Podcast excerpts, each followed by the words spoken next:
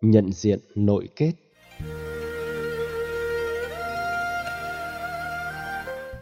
Nhận diện được bản chất của nội kết là nhu cầu và con đường giúp hoàn thiện tốt bản thân. Con đường này mang lại trạng thái an vui, hạnh phúc, an lạc. Có thể định nghĩa, nội kết trước nhất là cái gút của đời sống tâm lý và nhận thức. Gút này sẽ sai sử con người trong mọi ứng xử.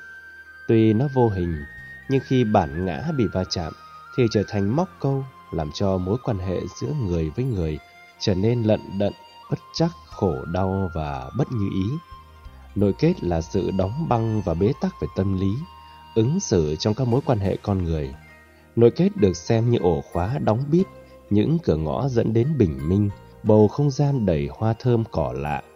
Khi các cánh cửa bị đóng bít, người ta chỉ nghe biết những điều vừa nêu qua âm thanh gián tiếp vì đang bị giam trong nội kết, hoặc chỉ có thể thấy được những hình ảnh hiện tượng bên ngoài theo cách tưởng tượng hay sự trải nghiệm bằng cách hình dung những gì thuộc về quá khứ chứ không thấy bằng mắt thật. Con người có khuynh hướng sống với những cái đã qua. Sự hồi ức về nỗi đau và thất bại kết thành nội kết, làm cho mối quan hệ của con người ngày càng trở nên bi đát, không có lối thoát. Do đó, nội kết là kẻ thù của con người và giết chết hạnh phúc. Theo quan niệm nhà Phật, con người không hẳn là kẻ thù của nhau, dù trên phương diện chính trị và quân sự có thể có sự đối kháng. Chỉ có nội kết mới chính là kẻ thù của con người. Nội kết dẫn đến khủng hoảng, bất hạnh khổ đau, làm giãn nứt mối quan hệ tình cảm, quan hệ xã hội, cộng đồng. Tất cả những loại kẻ thù này đều có chung một nguồn gốc là cái tôi quá lớn, cái tôi không muốn tương nhượng với ai khi sống với ý thức hữu ngã. Người ta tự thấy mình quan trọng, là trung tâm điểm, trục xoay của các mối quan hệ và là nền tảng đánh giá mọi giá trị tốt xấu, phải trái, nhục vinh. Bản ngã tạo ra những lăng kính và góc cạnh cá nhân. Từ góc cạnh, lăng kính quan sát hình ảnh nào đó, hẳn sự quan sát đó ít nhiều đã bị biến dạng, bóp méo theo cái nhìn chủ quan và không phản ánh đúng nguyên dạng nữa.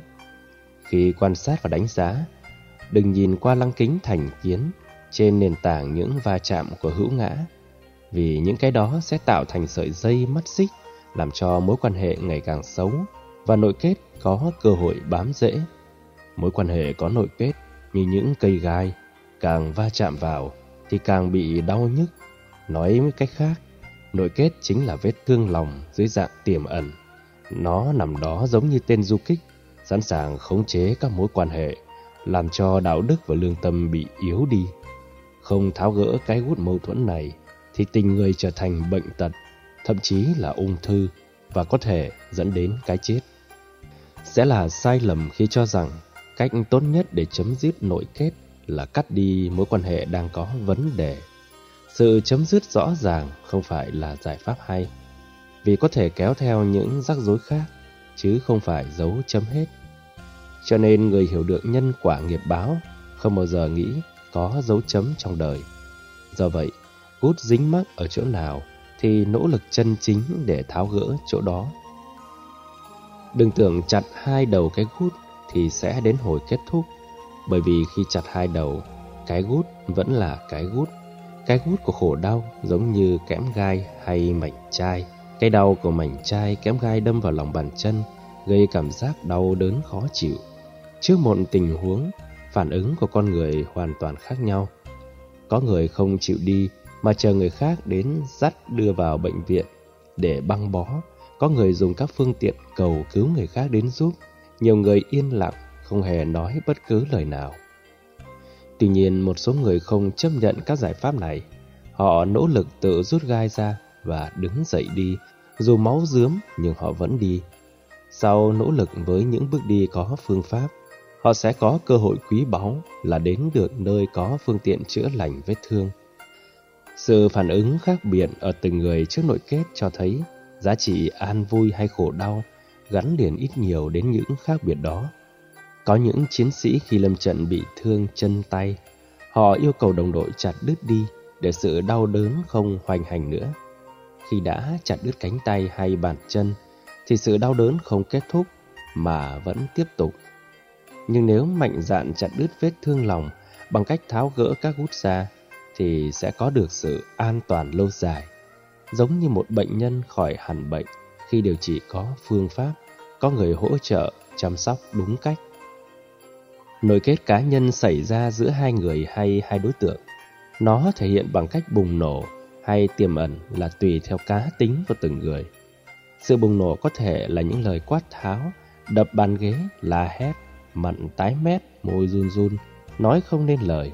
Có người phản ứng hoàn toàn bằng im lặng, xem như việc không hề xảy ra. Có người phản ứng thành mối hận, nên một lúc nào đó nỗi kết ấy sẽ thành quả bom nổ tung.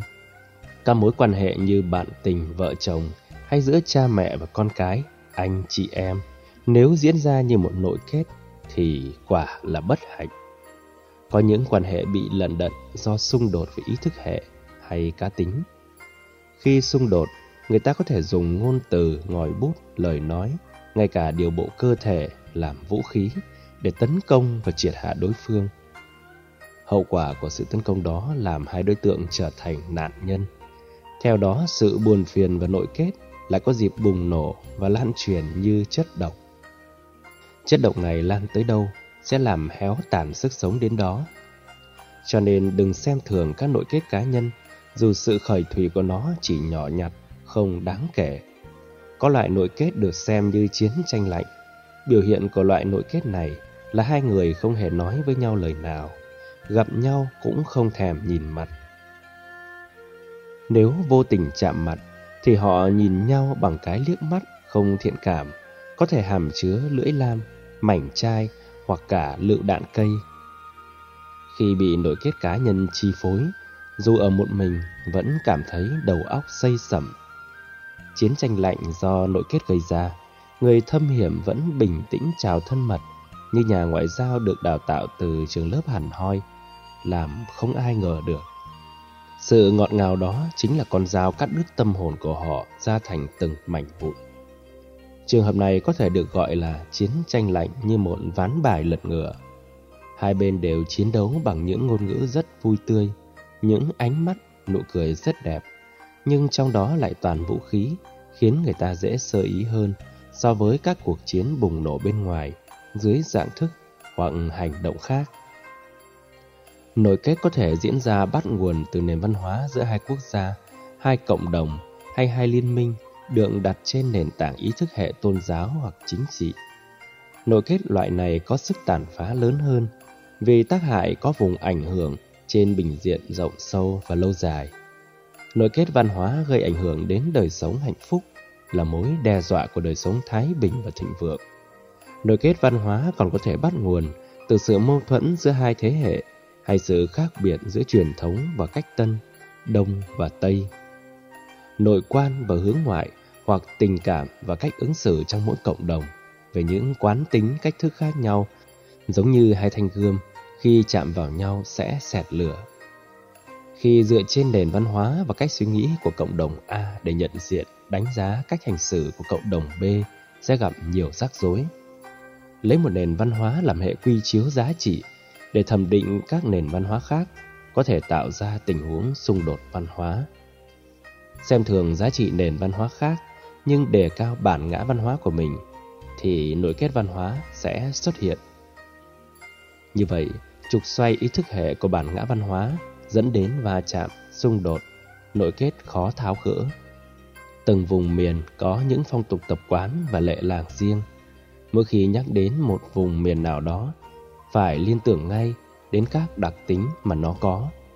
Nhìn bằng định kiến về một cộng đồng quốc gia hay một ý thức hệ tôn giáo nội kết sẽ xuất hiện phức tạp hơn. Tiếp xúc hòa nhập với một nền văn hóa mới, đòi hỏi người đến phải hiểu biết và thích nghi. Hiểu biết để đừng đánh mất gốc rễ, thích nghi để có thể hòa vào nền văn hóa khác. Chẳng hạn, sự biểu lộ đồng tình hay phản đối giữa nền văn hóa giao tế của Ấn Độ và Việt Nam là khác nhau. Khi đồng ý, người Ấn Độ lắc đầu lia lịa. Ngược lại, người Việt Nam lại hiểu đó là sự bất đồng hay phản đối. Do vậy, nếu không hiểu được thì khi tâm đắc tán đồng vấn đề gì đó với người Ấn Độ bằng cách gật đầu theo phong tục của nước Việt, vô tình làm họ cảm thấy khó chịu vì nghĩ bị phản đối. Sự quy chiếu, tính ưu tiên văn hóa về một dân tộc hay một nước nào đó thường tạo ra nội kết quốc gia hay nội kết văn hóa. Truyền thống người Ấn Độ thường dùng bàn tay bốc thức ăn. Họ cho như vậy, miệng sẽ tiết ra dịch vị đầy đủ hơn khi ăn bằng muỗng đũa. Cho nên họ mặc định với nhau rằng bàn tay trái là bàn tay vệ sinh, còn bàn tay phải là bàn tay dùng trong giao tế, ăn uống, làm việc. Nội kết giữa các nền văn hóa không nhất thiết bắt nguồn từ sự cố ý va chạm, mà có thể là sự xung đột tình cờ. Khi con người có thói quen hành xử theo nền văn hóa truyền thống, thường cho đó là chân lý. Những nền văn hóa khác không có phong tục tập quán giá trị với mình thì không. Do vậy khi tiếp xúc nội kết xuất hiện ngay, nếu không phải là người phóng khoáng thì sự khác biệt đó khó được chấp nhận. Phản ứng đẩy ngược các nền văn hóa khác ra bên ngoài là phản ứng rất tự nhiên trong thái độ sống. Bảo thủ nhiều chừng nào thì nội kết văn hóa tỷ lệ thuận chừng đó. Không khéo ứng xử thì những nội kết văn hóa có thể dẫn đến hận thù và chiến tranh là chuyện không tránh khỏi.